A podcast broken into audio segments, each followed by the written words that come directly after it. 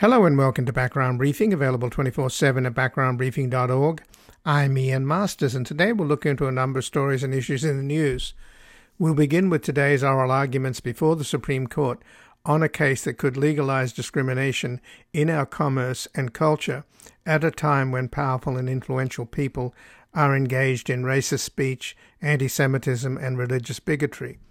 Joining us is Jill Hasday, professor of law at the University of Minnesota who teaches anti discrimination law, constitutional law, family law, and legal history.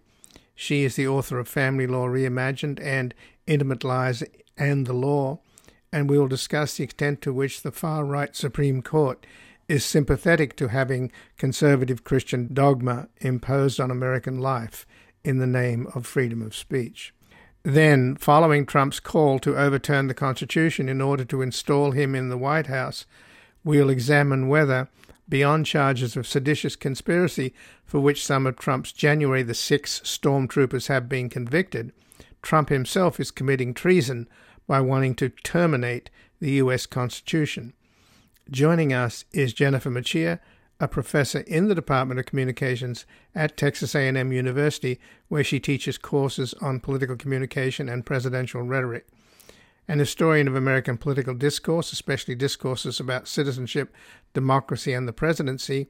She's the co editor of The Rhetoric of Heroic Expectations, Establishing the Obama Presidency, and author of Founding Fictions, as well as Demagogue for President, The Rhetorical Genius of Donald Trump. We'll discuss her article at Resolute Square Treason to the Democratic Way of Life. Then finally, we'll look into the tragic anarchy in Haiti which is ruled by violent street gangs who murder and kidnap poor people in collusion with corrupt police, politicians, and a repugnant oligarchical elite. Joining us is Brian Concannon, a human rights lawyer and the executive director of the Institute for Justice and Democracy in Haiti. He lived in Haiti from 1995 to 2004, where he served as a human rights officer with the United Nations and was co managing attorney with the Bureau des Avocats Internationaux, a public interest law firm. We will discuss how successive U.S. governments are largely culpable for this intolerable hellscape, having propped up corrupt regimes and crushed attempts at democratic governance.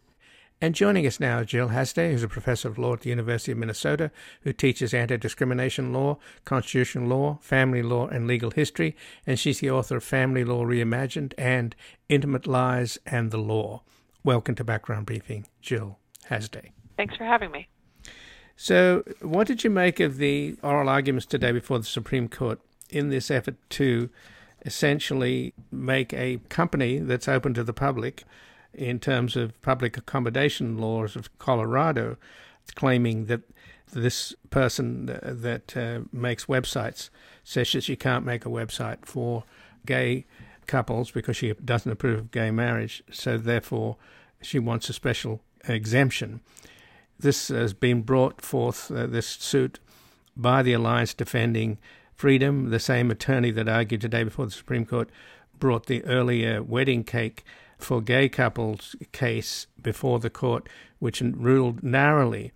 So now the court has taken another bite at the apple. So is this a case of Supreme Court shopping? Well, okay, so can let me just back up a little bit just to introduce the case a little bit. Um, Lorie Smith owns a design company she says she generally serves all sorts of customers, including gay customers, but she wants to open up a new line of business making wedding websites and does not want to make wedding websites for same sex couples. She says that she's afraid if she goes ahead with this plan to ban same sex couples, she is going to be uh, subject to liability under this Colorado law that requires businesses that are generally open to the public not to discriminate based on sexual orientation she has two basic objections to this law. First, a free speech objection. I'm being compelled to say something I don't believe. And second, a religious freedom objection. This violates my religious beliefs. The Supreme Court um, chose to only hear the case as a free speech case, not as a religious freedom case, which means actually more is at stake because any plaintiff who potentially has or claims a speech um, objection to a free exercise law could be in Lorie Smith's shoes. You don't have to have a religious reason for refusing. As you said, there was a very similar case four years ago in 2008 called Masterpiece Cakeshop, which was about a Colorado baker, Jack Phillips, who didn't want to make wedding cakes for same sex weddings. He called himself a cake artist, hence the name Masterpiece Cakeshop, and said he did not want to make these uh, cakes. The Supreme Court got rid of that case. It basically said, Jack Phillips, you yourself win, but it's only because the Colorado Civil Rights Commissioners enforcing this anti discrimination law allegedly displayed bias against him personally. But that, they made it very clear that wasn't a general precedent. So this is the more general case came back, which is when, if ever, can someone opt out of a public accommodations law, a law that generally requires businesses to be open to any customers on a free speech uh, ground. Um, I think, yeah, most people think that the Supreme Court has become more sympathetic to the claim than it was even a few years ago. Uh, I would say the cons- the consensus prediction after the oral argument is that the conservative majority will uphold um, the website uh, designers' ability to refuse to make websites for um, same-sex couples but it seems like they are looking for some sort of limiting principle. For instance, uh, Amy Coney Barrett at the oral argument told a lawyer for the designer that her strongest ground was that the designer's work is custom. She's making a custom website, suggesting the court isn't willing to go far enough as saying, like, you have a hardware store, you can say you're not selling to gay customers. But surely, Jill Hasday, there's a difference between an artist, a novelist, freedom under the First Amendment to write whatever they feel like and see if they can sell their book or play or movie or whatever, and uh, a painter painting in his own his or her own studio and hoping to get a gallery to display it. That's pretty clear. But I, if you go into a business, a public business, I mean, Eric Olson, the Colorado Solicitor General, who argued for the Colorado law, noted that uh, Ms. Smith had never created a wedding website for anyone, gay or straight, and had sued preemptively against a, this Colorado law that was constitutional. So it seems to me that if you go into business, I mean, isn't isn't there a kind of Chamber of Commerce motto, "The customer is always right"? And frankly, if you're in business making websites for weddings and a gay couple want call up and want to hire you, can't you just say, I'm too busy, I can't take the work on? So it seems like they really want to make an issue out of that. That I guess that's what I'm getting at. Well, okay, so I think there's a few things there. One, uh, your what you began by saying is exactly what Colorado and its supporters, including the U.S. government, say, which is this is regulating commercial, ordinary commercial conduct. Any um, in, infringement on speech is very incidental. This is just like any anti discrimination law that says you can't refuse to sell shoes to African American people. That's just part of business, and we've made a commitment as a society to basic anti discrimination uh, principles.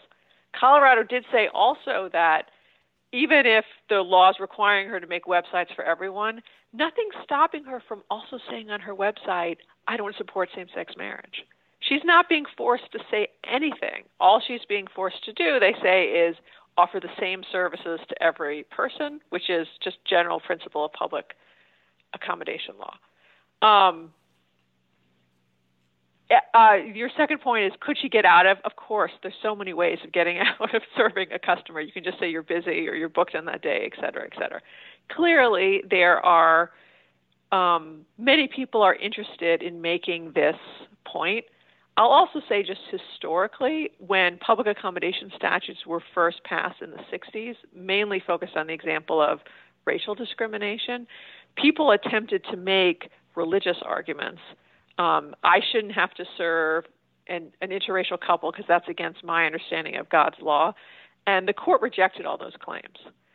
So this is a reprise of that attempt, and many people are interested if they can, in convincing the court to abide by that principle that people can opt out of um, public accommodations laws when they don't support the values underlying them. Well, this is a court, of course, that's largely been stacked by Leonard Leo, a very conservative Catholic, and most of them are very conservative Catholics, and they don't even represent the diversity within the Catholic Church, let alone the diversity within religion in this country. And it feels to me like this is another, again, a bite at the apple following Hobby Lobby, where the owner of a business who f- felt that his Christian beliefs were compromised if he provided contraception in the healthcare that his employees had. And to me, that decision imposes this guy's religious beliefs on his employers. It's not as if somebody's being discriminated against. It feels like religious beliefs are being imposed on people unwillingly. That's the essence that, that I find objectionable, uh, let alone the idea that you can unravel all of these laws in the country against discrimination in business. Right. I mean, um, one per sometimes one person's freedom is another person's limitation. So, mm-hmm. uh, Lorie Smith understands this as about her free speech rights and not being coerced. But another way of thinking about this is this is about the right of gay people or any American to just walk freely through the through the nation, right? To go into stores, to buy goods, not to be discriminated against on an illegitimate basis. So it's not really, it's not, she's framing it as freedom versus coercion, but there's freedom claims on both sides, of course.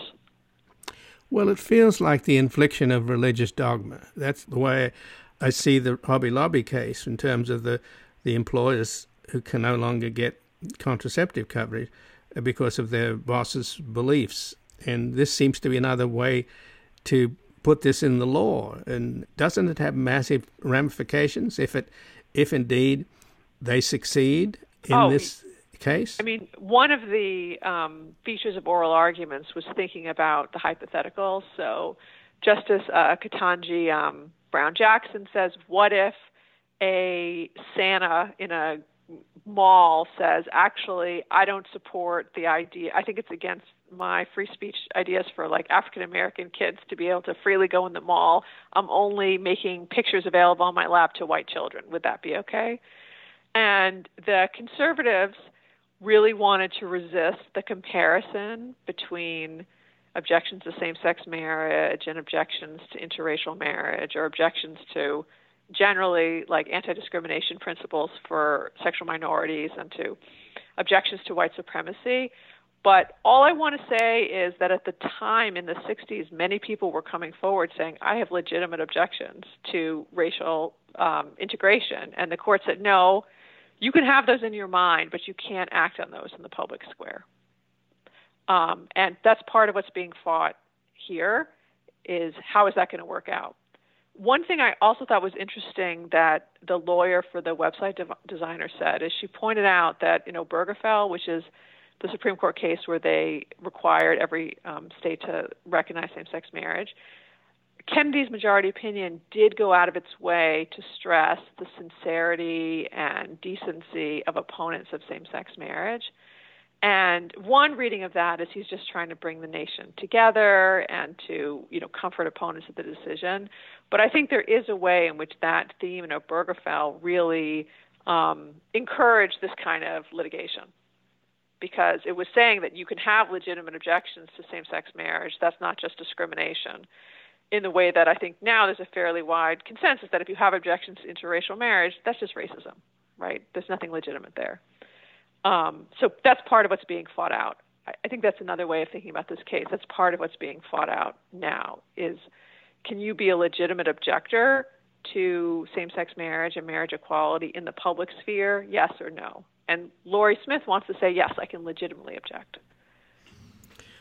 Well, I must say that this case being heard, and it seems from, from the press reports that I've read, uh, Jill Hasday, that it looked as if the Conservative majority were quite sympathetic to this woman in Colorado who feels that somehow other she can't turn away people who might want her to do a wedding website for a gay couple. I mean, codifying uh, gay marriage in law, which is what the Senate's just done, and it's going to the House, seems more urgent than ever, right?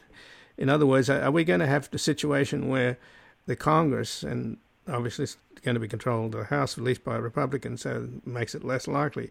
But in general, does this mean in the years and decades ahead that the Congress is going to have to sort of fight what the Supreme Court's doing? Well, if it wants to, right? right. I mean, well, in yeah, the case so, of gay marriage, they are doing it, right? Right, Senate, right. I mean, I think the court's decision in Dobbs, which was the case striking down uh, Roe and holding there's no uh, limits on legislative power to prohibit abortion, that unsettled a lot of Supreme Court 14th Amendment decisions because the court's basic theory in Dobbs is in deciding what liberty the 14th Amendment protects. We look at 1868, the moment the 14th Amendment was ratified, and we ask, would the men behind the 14th Amendment have thought they were placing limits on this kind of regulation?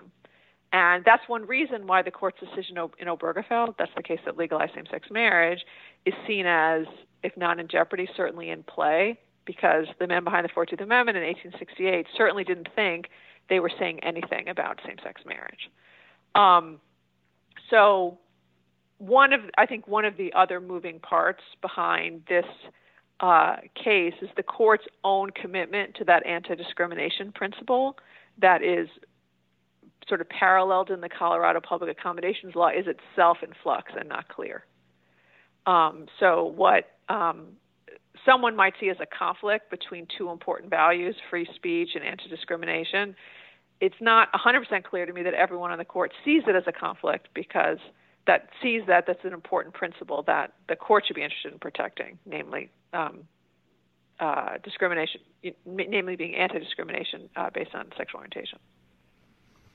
Well, how much, though, can you compare this particular Supreme Court to earlier Supreme Courts going back to the 14th Amendment, which, after all, after that, you had uh, Jim Crow and the whole idea of freeing African Americans got sidetracked or stifled or stopped, and yet the 14th Amendment in the Santa Clara case was applied to corporations and becoming persons in law. So rather than make the purpose and spirit of the 14th Amendment be about freeing human beings, it became about freeing uh, corporations. Well, I think many people have thought classically of the Supreme Court as a more progressive institution, but historically the Supreme Court has generally been conservative and even regressive, with the exception of a small window of time in the 60s and early 70s. Um, even today, I think it's there's a way in which you could see this case as about, as you said, shopping the Supreme Court. The court has moved more to the right, but every there there are many elements in this case that were there beforehand. So one of the precedents that both sides are talking about in this case is this 1995 case called Hurley versus Irish American Gay, Lesbian, and Bisexual Group of Boston. That was a case where the private group running, organizing the St. Patrick's Day parade in Boston refused to let an Irish American gay group uh, parade with them. And they said they didn't want to be conveying the message that they support gay rights. And the Supreme Court allowed that uh, exclusion. Lorie Smith says, My case is just like that. I'm being forced to express uh, a view I don't like. Um, Colorado and uh, the United States aren't trying to get rid of that 1995 precedent about the St. Patrick's Day parade, knowing I think that's impossible at this point. But they're just saying that's different. That was really a private group being forced to express herself. All she has to do is set up a wedding website, which as Elena Kagan said in the um, oral argument, is basically it's a few graphics, it's some pictures of the couple, and it's like links to their registry. You know, the idea that this is deep speech is is um, overblown. Well, Jill Hasday, I thank you very much for joining us here today. Appreciate it. Thanks for having me. And again, I've been speaking with Jill Hasday, who's a professor of law at the University of Minnesota, who teaches anti discrimination law, constitutional law, family law, and legal history and she's the author of Family Law Reimagined and Intimate Lies and the Law. We're going to take a brief station break. We're back looking into Trump's call to terminate the U.S. Constitution and the threat of treason to our democratic way of life.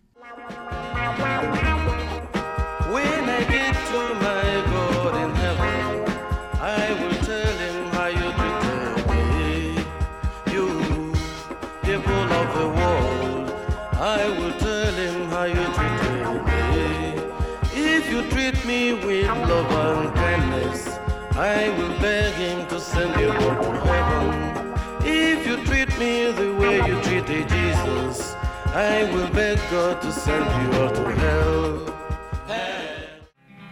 There's a great and a bloody fight round this whole world tonight. In the battle, the bombs and shrapnel rain. Hitler told the world around he would tear our union down, but our union's gonna break them slavery chains. And our union's gonna break them slavery chains. I walked up on a mountain in the middle of the sky, could see every farm and every town. Welcome back. I'm Ian Masters, and this is Background Briefing, available 24 7 at backgroundbriefing.org. And joining us now is Jennifer Mercieca, who's a professor in the Department of Communications at Texas A&M University, where she teaches courses on political communication and presidential rhetoric an historian of American political discourse, especially discourses about citizenship, democracy, and the presidency. She's the co editor of The Rhetoric of Heroic Expectations, Establishing the Obama Presidency, and the author of Founding Fictions, as well as Demagogue for President, The Rhetorical Genius of Donald Trump. And she has an article at Resolute Square Treason to the Democratic Way of Life. Welcome to Background Briefing, Jennifer Mercieca.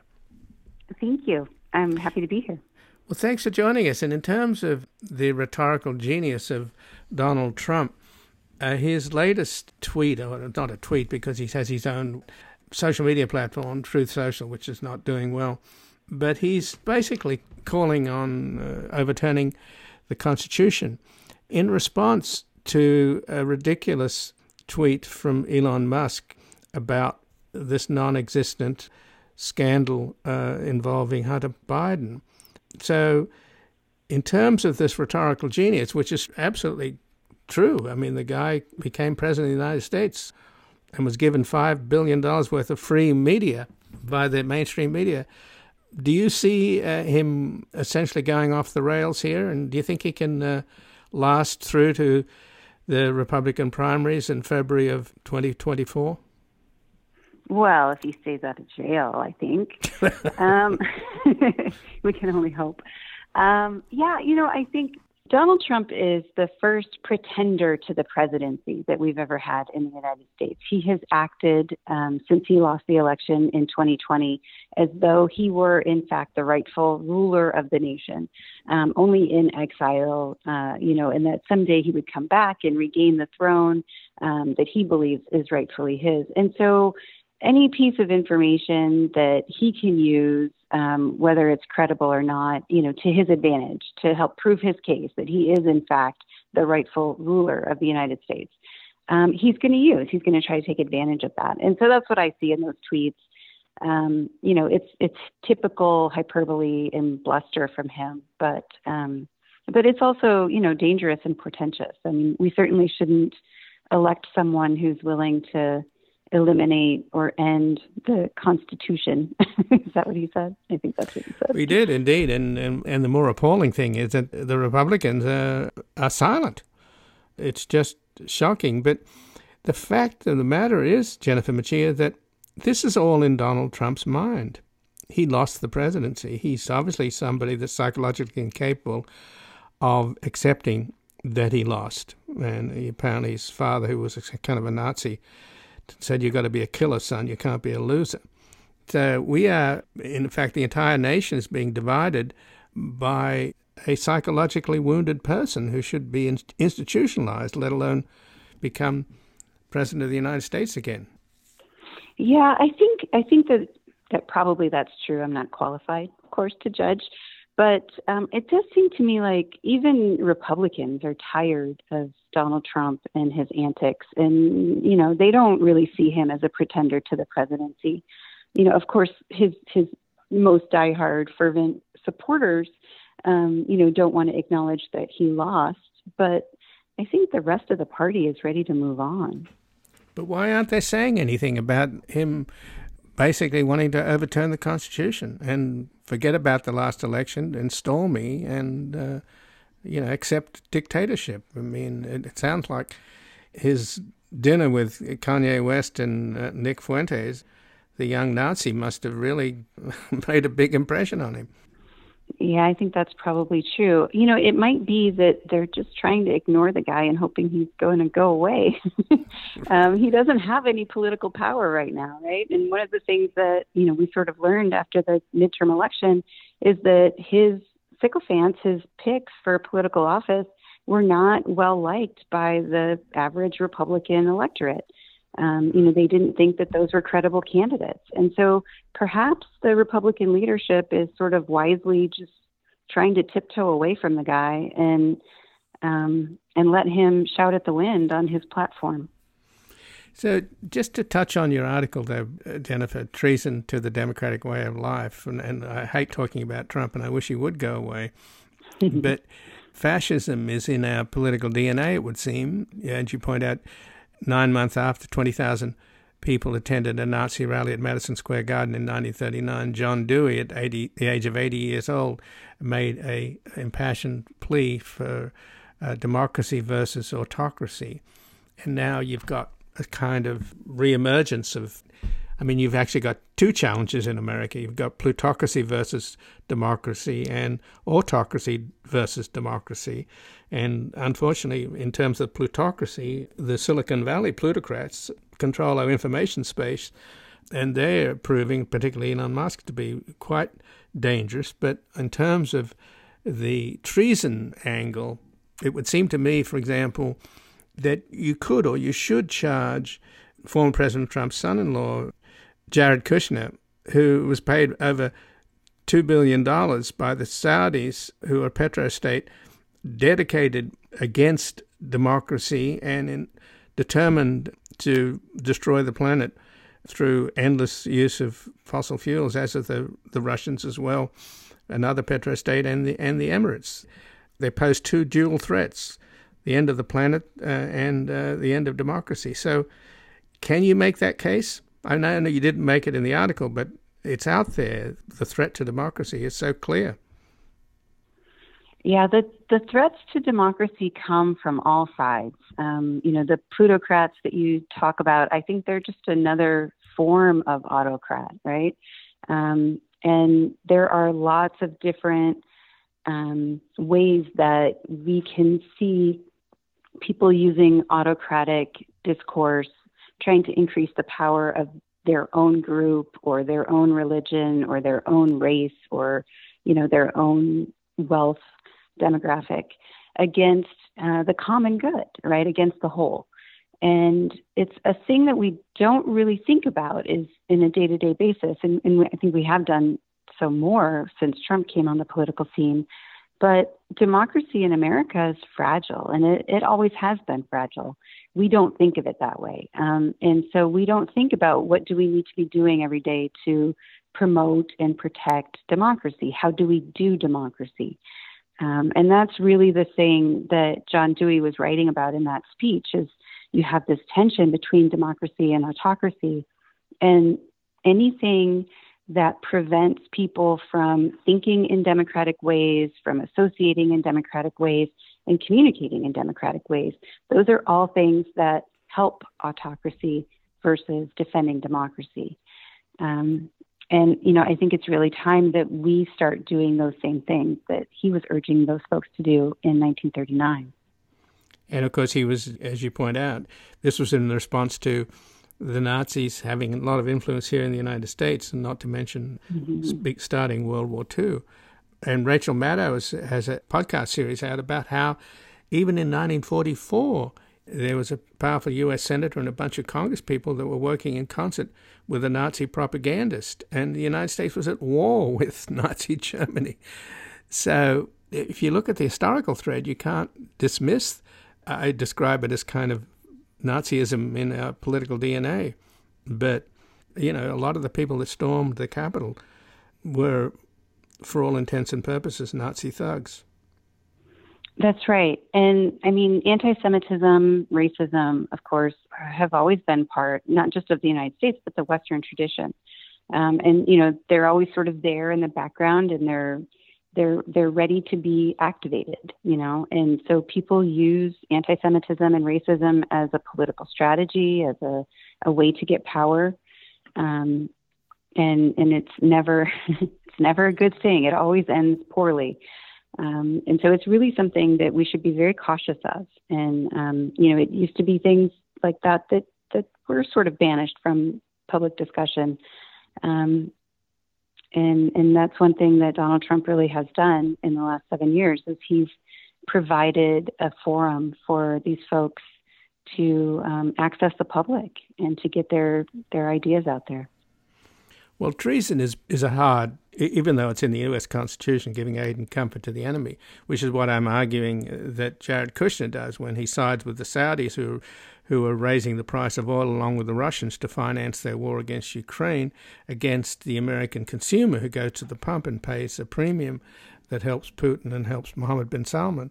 So I'm arguing that that's aid and comforting the enemy in a in a way that you could never prove, but seditious conspiracy has already been proved against the Oath Keepers, and more of them are on trial, along with the Proud Boys. So, do you think that the American public are getting an education there? And, and uh, since the Proud Boys and, and the Oath Keepers were clearly being guided by their Fuhrer, none other than Donald Trump, is it possible that seditious conspiracy could also be applied to Trump?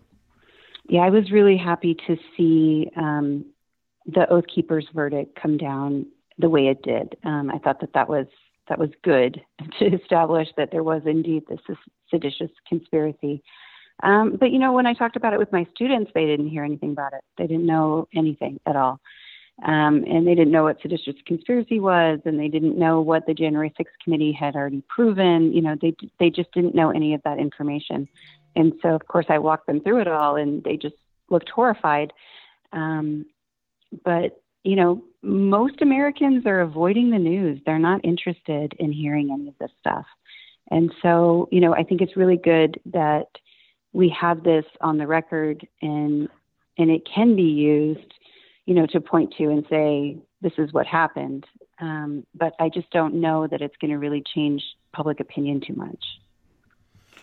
So, what do you think will wake people up? I mean, you mentioned earlier that uh, the midterms clearly enough Americans stood up for democracy against what was essentially a plan for one party rule, where the Republicans were running election deniers who would capture the electoral machinery and put themselves in power forever. That didn't happen, so we we can be thankful for that. But the battle is not won, and the danger is still out there. That's right. It's absolutely right. Um, you know, I, I'm not sure. I'm not sure what's going to happen next, um, and and I don't think anyone else is either. Um, and what I do think is that you know, folks like you and me, and, and the folks who listen to your program, you know, we're the ones that that understand what's going on here, and and we have to keep talking about it. Um, the more we talk about it, I think the more we go out into the world as defenders of democracy and we say, you know, this is what's going on, this is what's true.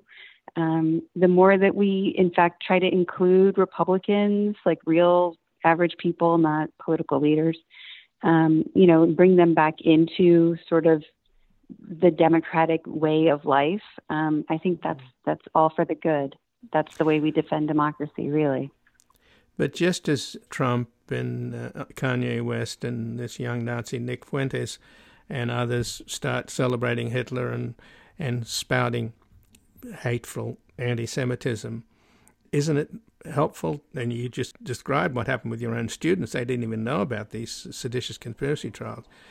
Isn't it important to educate people about the historical threat of Nazism and its current incarnation and it's not a majority in this country, clearly, it's a sick minority, but it has to be strenuously rejected. And yeah. that seems to be where we're lacking. And the fact that the Republicans can't even come out and condemn Trump for wanting to overturn the Constitution, which is the bedrock of American democracy. Yes, absolutely. It, we need to we need to be as clear as possible that that um, that it's not okay to spread anti-Semitism, that it's not okay to be racist. And, and the plan of the racists, of course, is to try to make it okay, to try to normalize those conversations um, and that way of thinking. And I mean, I know you know, and, and I'm sure your listeners do too, but normalization is the process by which you take an unthinkable, impossible idea, something that everyone would reject, and you repeat it often enough so that people get used to it. And as they get used to it, it begins to seem like common sense. And that's what we're fighting at this moment is, you know, you have Kanye West out there trying to normalize talking about Hitler as a good person. Um, you know, and so we need to keep highlighting why that's not the right way to think about Hitler. Um, and and and to discuss the process itself, like this is what the strategy is. This is what he's doing. Unclear why, but this is you know what's happening. And the more you can sort of pull back the curtain, the more you can weirdify what they're trying to normalize, uh, the better, because uh, then everyone can see what's going on. Well, Jennifer Mercieca, I thank you very much for joining us here today. It's my pleasure. And again, I've been speaking with Jennifer Mercieca, who's a professor in the Department of Communications at Texas A&M University, where she teaches courses on political communication and presidential rhetoric, an historian of American political discourse, especially discourses about citizenship, democracy, and the presidency. She's the co-editor of The Rhetoric of Heroic Expectations, Establishing the Obama Presidency, the author of Founding Fictions as well as Demagogue for President, The Rhetorical Genius of Donald Trump, and she has an article at Resolute Square treason to the democratic way of life. We're going to take a brief station break and back looking to the tragic anarchy in Haiti, which is ruled by violent street gangs who murder and kidnap poor people in collusion with corrupt police, politicians, and a repugnant oligarchical elite. We're gonna tear Hitler down. We're gonna tear Hitler down. We're gonna tear Hitler down someday. we're gonna bring him to the ground. We're gonna bring him to the ground. We're gonna bring him to the ground someday. Dear Lord,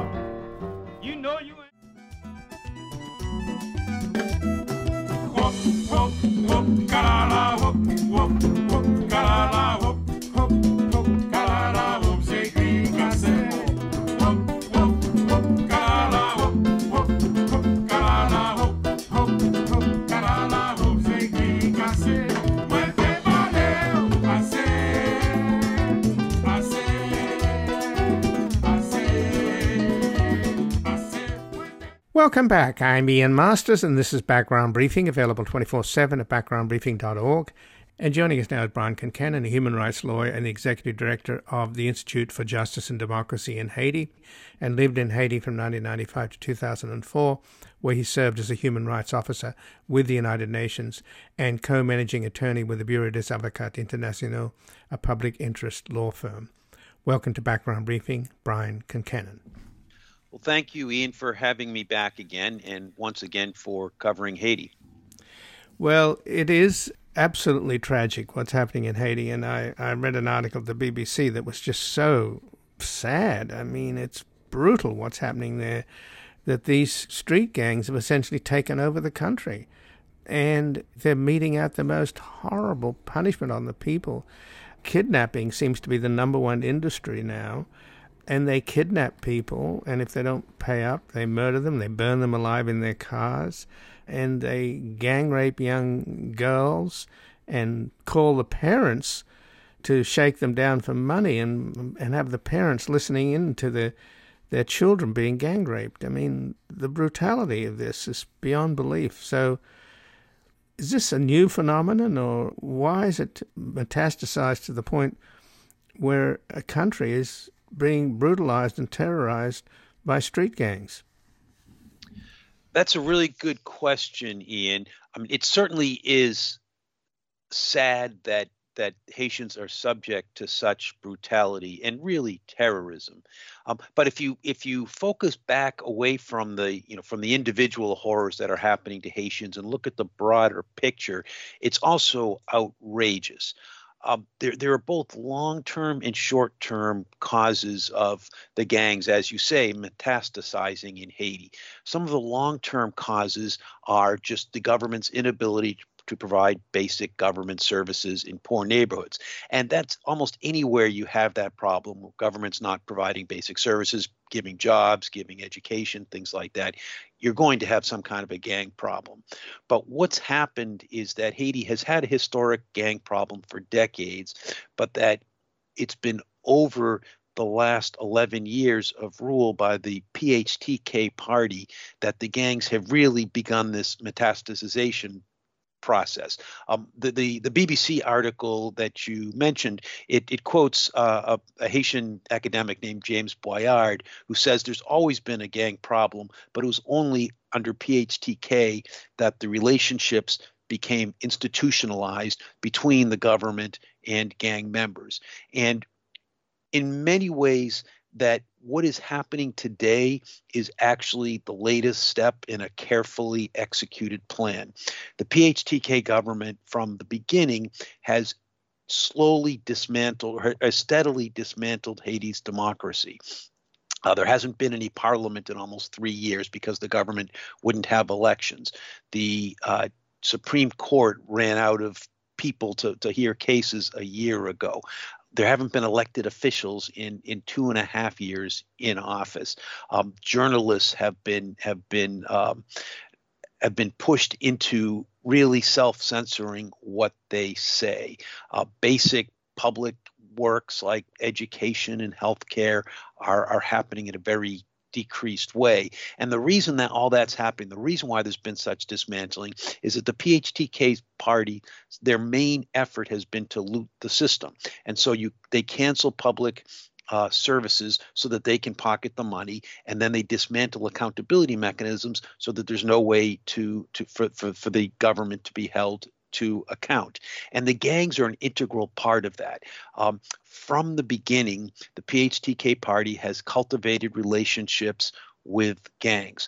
They have they've enlisted gangs to over to to attack areas that are that have been organizing against corruption and against government abuse. Um, one of the first of the major gang attacks was the 2018 La Saline uh, massacre, in which a police officer led gang attacks against the La Saline neighborhood ex- explicitly because La Saline was an area of of organizing, especially for the Lavalas party that was organizing demonstrations against the government other attacks, especially in the area of Cité Soleil, which was mentioned in, in, the BBC article, they were attacked because those areas have a lot of voters, and the and the anti the, the pro government gangs have been taking over those areas because they would not otherwise vote for the government, but now people in those areas are not going to have any choice. So you're right that that gangs have taken over the country, but it, it may be more accurate to say that gangs have been allowed to take over the country by the government. This is not a bug, this is a feature of the system of dismantling democracy. And yet, the United States government supports the government of Ariel Henry, right? Yes. What the you know what what the PHT get, TK gets out of this is they get to loot the treasury. What the United States and the rest of the international community gets is that that there is a um, that that progressive political forces are kept out of winning fair uh, kept kept away from an opportunity to win fair elections. Um, and we've talked about this in the past. Um, back in between 1995 and 2004, you had um, progressive governments under Presidents Preval and Presidents Aristide who were running the country. The United States undermined it and actually overthrew President Aristide in 2004. And since then, it's been very uh, systematic U.S. policy to prevent the Lavalas Party or any other progressive party from coming back to power through fair elections. And so they've they've been willing to tolerate, um, you know, as as you can see today, an unimaginable amount of harm coming to average Haitians as long as the government is keeping out uh, Lavalas and other progressive forces. The current prime minister, Ariel Henry, he was not chosen through any Haitian uh, process. He was chosen as prime minister when the core group, which is a group of countries that's dominated by the United States, they issued a press release saying they recognized him as the president, as the prime minister, which forced out the other, the other, the previous prime minister. I mean, we really are holding the puppet strings on Haiti, and these are very brutal and corrupt puppets we're we're operating. Well, how in God's name, though, Brian, could a progressive democratic government do anything remotely as harmful as what's happening now, where ordinary citizens are being terrorized and shaken down and murdered and raped, uh, and you can't travel around the place? The, the gangs control all the key territory, the ports, they control the area around the government and around the courts. So they've got the place locked down. And in the BBC article, there's a, a lawyer, a picture of this lawyer with his wife and these two gorgeous daughters that were going to be lawyers and professors. The wife and the kids were driving to school or the university. They get pulled over by the gangs and shot and burned alive in their car. I mean, how much worse could it be? I, I just don't understand the values of the core group, and particularly of the United States government. It's had this long history of being paranoid about Aristide and other progressives and allowed this country to sink into this morass of violence and horror. I think it depends on what you are, are afraid of. Certainly, Haitians are afraid of being burnt alive in their car. They're afraid of not getting having enough to eat. They're afraid of their kids not getting education or their their family and friends not getting health care. And that is why they keep insisting when they're given the chance of electing progressive leaders. What the United States is worried about is that if you do have a progressive leader in Haiti, it's likely that they're going to challenge the international order. They're going to challenge a world where countries like the U.S. Uh, feel like they can name a prime minister in Haiti. They're they're they're afraid that they can that the Haitian government will will file a claim for the restitution of the slave uh, of the independence debt that was extorted from Haiti, where Haitians had to pay for the liberation of their own bodies. They had to pay France for that. Um, and there's lots of things that the, that the United States is worried about having a country like Haiti which will challenge this international order. And this is not going to have a big effect on on your average American. We're going to be able to live our life, but the the foreign policy community is just so concerned about having having a government that's going to challenge the the world order that it's willing to to uh, tolerate the the horrible conditions that Haitians are living under right now. But one of the things that the US government is concerned about is refugees from countries in the Caribbean and in Central America that are run by despots and criminals and also left wing, you know, thugs like Maduro and uh, Ortega in Nicaragua. And immigrants are flooding in from Venezuela and from Nicaragua because of the brutality of the leadership and then because of the criminality of, in Guatemala. I mean, in Honduras, there's a new government that's trying to clean things up, but still, El Salvador is, also run by an autocrat. So, what about that aspect? If the U.S. is concerned about unlimited immigration, or the Republicans are making a huge political issue about our southern border, you'd think that the U.S. government would want to make life livable for Haitians so that they didn't have to flee in desperation. Haitians have been making that argument that if the and they've been making it to every government, especially over the last 10 years, saying if you don't want Haitians fleeing repression to show up either on the high seas or in Miami or at the, the border, then you have to stop supporting the conditions that are driving people to flee. And it's important to note that the people that have been arriving at the border over the last couple of years, some of them have been forced out of Haiti recently, but many of them have been forced out over the last decade. It's really been throughout the whole PHTK rule that Haitians have been forced out of the country. They're only more recently showing up on our border because many of them initially went to South America, but it took uh, uh, took some time for them to filter up because they they found there was they were no not able to live safely in South America, so they keep heading heading north. And most Haitians I mean, I, I lived in Haiti for nine years. Haiti, when you don't have this kind of gang horror, Haiti can be a wonderful place. It's a wonderful society. It's got lots of natural beauty, amazing culture. And so most Haitians would prefer to stay in Haiti if they were allowed to live lives of reasonable safety, stability, and prosperity they're asking us to give them that chance, but we so far have not been willing to do that. And we pay the price of having to deal with refugee flows. So, in terms of the violence and controlling the gangs, who, you know, as much as you can control these brutal thugs, the long the short it is, you made clear, Brian Concannon, that the politicians, the ruling party, use these gangs to terrorize uh, opposition neighborhoods so they maintain power. And a lot of the police are either, because they don't get paid much anyway, they're either corrupt or some of them are directly involved in some of these gangs.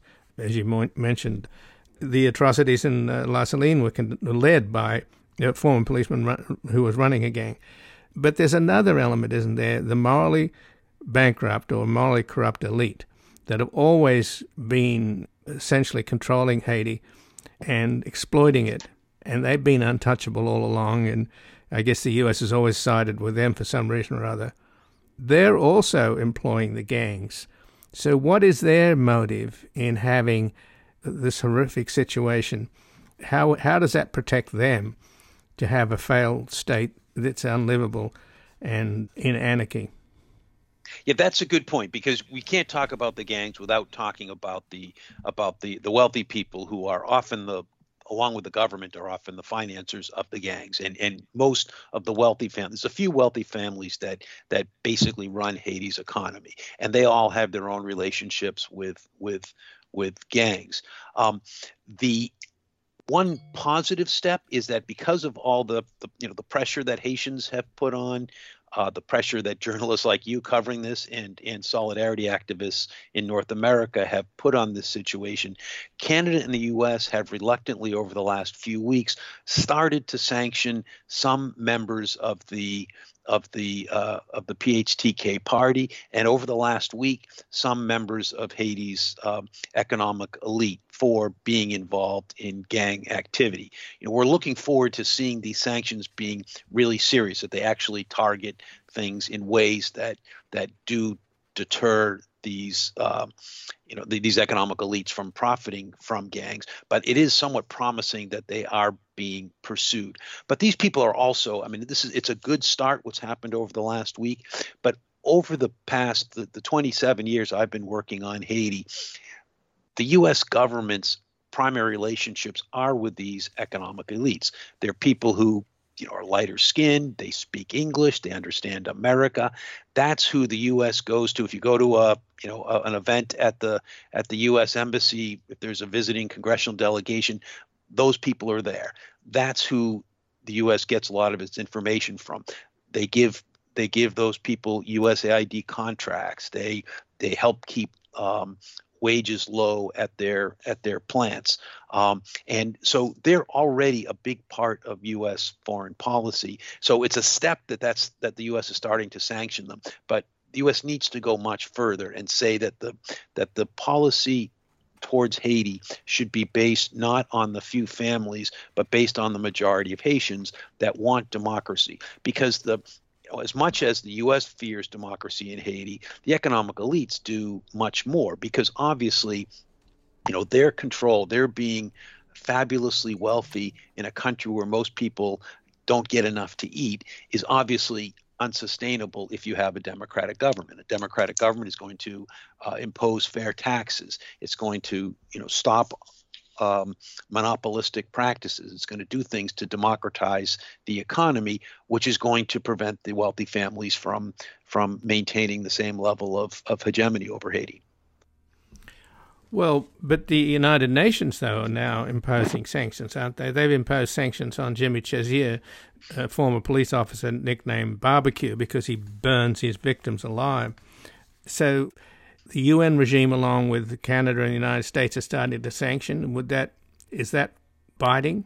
I mean, can they all work together? Because the question is that's out there is who's going to intervene to stop the killing? Because obviously the police are helpless and corrupt, and many of the gangs are run by former policemen. Yeah, that's a good question. So, in terms of, I mean, there there does appear to be some collaboration between the U.S., Canada, and the UN in terms of who they're sanctioning. Although some of it, some of that collaboration is is raising concerns in Haitians. For example, um, Canada sanctioned uh, former PHTK TK president Michel Martelly, but the U.S. wouldn't as far as you know in terms of public public knowledge martelly has a lot of assets in florida. So he would be you know that those could be painful there. He's not known to have assets in, in canada. So the sanctions that he has against him in canada are not really painful and, and he doesn't have sanctions in the united states. So haitians are suspicious about that. I mean whether sanctions work really depends on how how forcefully they're applied. Uh, the Trump administration actually sanctioned Cherizier and two others. Uh, it's now uh, two years ago. There hasn't been any sign that that's made any difference. Um, and so all of these sanctions will only deter conduct. They'll only move Haiti towards democracy if they're actually enforced. And that means you know enforced against the individuals, but also using using the U.S. ability to get information to track down shell companies. Um, you know, this is a bigger topic, but the U.S. is is probably the biggest country where illicit assets are hidden through through shell companies. We need to track down on that. But in terms of your question of who should intervene, Haitians um, especially kind of politically organized Haitians, are rejecting any international intervention. Uh, they point to the last one, which not only did not do any good, it set the stage for the current gang crisis. Uh, and what Haitians are asking for is the U.S. and Canada and the UN and everybody else who will listen to stop propping up the PHTK party and allow democracy to happen. The, the latest sanctions are perhaps some sign that they that the U.S. and Canada are in fact backing off their propping up of the Haitian government. They're not going to make a difference yet. The, the both the U.S. and Canada have to move much further to, you know, to, to disassociate themselves and stop providing the support that keeps the government in power. I mean, most Haitians, people, although Haitians are, you know, are under amazing threats, they're showing up in the streets by the tens of thousands to fight for their democracy. They're willing to to to to to put their lives on the line for democracy, and they think that what they that the pressure they can already exert on their government is enough for their government to be at least to make meaningful compromises, if not resign. But they say it's only that the fact that the U.S. is propping the government up that prevents their organizing, their protests uh, from from bearing the, the fruit of, of fair elections. Well, Brian Concannon, I thank you so much for joining us here today and filling us in on this tragic situation. Well, thank you, Ian, for covering it. This has been Background Briefing. I'm Ian Masters. I'd like to thank producer Graham Fitzgibbon, and this program is available for podcasting at backgroundbriefing.org, where you can sign up for our email updates as well as subscribe wherever you get your podcasts. If you like this program, you can help us reach more listeners by taking a moment to rate and review us on iTunes, Google Play, iHeartRadio, or wherever you get your podcasts. And please do share the program with friends and family and colleagues on Twitter and Facebook. And I'll be back again tomorrow with another background briefing. Bye for now.